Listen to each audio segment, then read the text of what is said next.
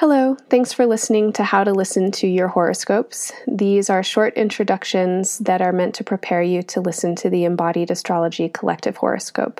You can listen to these intros as many times as you need, and in them, you'll hear how to listen for your sun sign or your rising sign to the collective horoscope, which explains the astrology of the moment as it's happening here on Earth for all of us together. For Cancer and Cancer Rising, when you hear me talk about the sign Cancer, I'm talking about you, your identity, and who you think you are.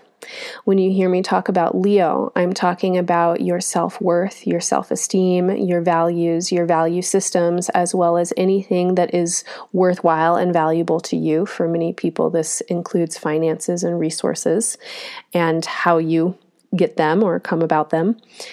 When you hear me talk about Virgo, I'm talking about your mind, your mental capacity and communication style, as well as how your mental and communication styles have been built and conditioned by your early education and um, learning environments as well as your peers, people who were your same height, they were around you to give you feedback, and that continues into your adult life with your neighbors and uh, neighborhood and whatever it is that's around you that teaches you kind of the basics of your everyday communication and learning.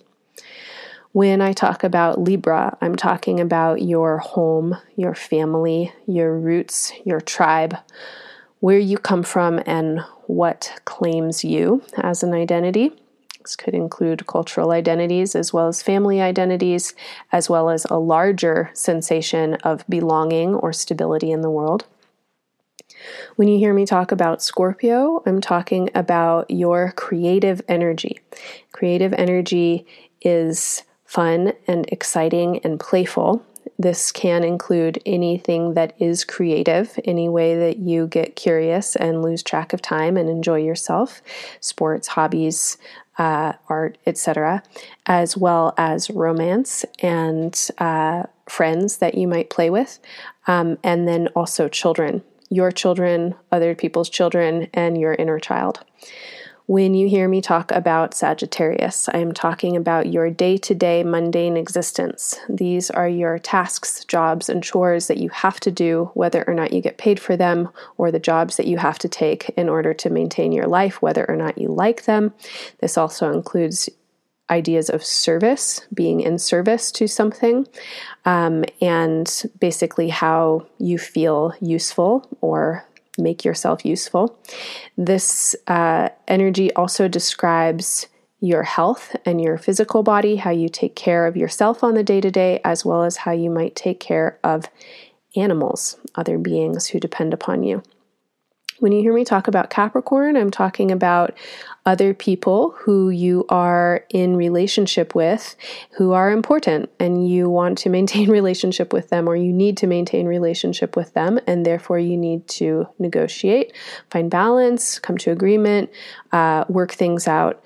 These are often your partners, business partners, or other important collaborators, um, sometimes very good friends or life partners and spouses. When you hear me talk about Aquarius, I'm talking about the deep feelings that you have about these important other people and the ways that you share with them or get enmeshed and entangled with them. This is a feeling space. This has to do with the kinds of feelings that are usually hard to talk about because they are complex and because a lot of times they're dealing with many things at once and dealing with emotions from many people many uh, emotions that have to do with sharing are quite hard to talk about. Um, when you hear me talk about Pisces, I'm talking about the path that you seek. This is the way that you try to make meaning of your life and understand the world and expand your knowledge and wisdom. This could include any higher learning or quests of any kind to um, understand the world through spirituality or mysticism, as well as teachers and gurus that you might find to help you understand. Um, Pisces is also the energy that describes long distance travel and forwardness and the ways that you break out of your normal and into a larger perspective.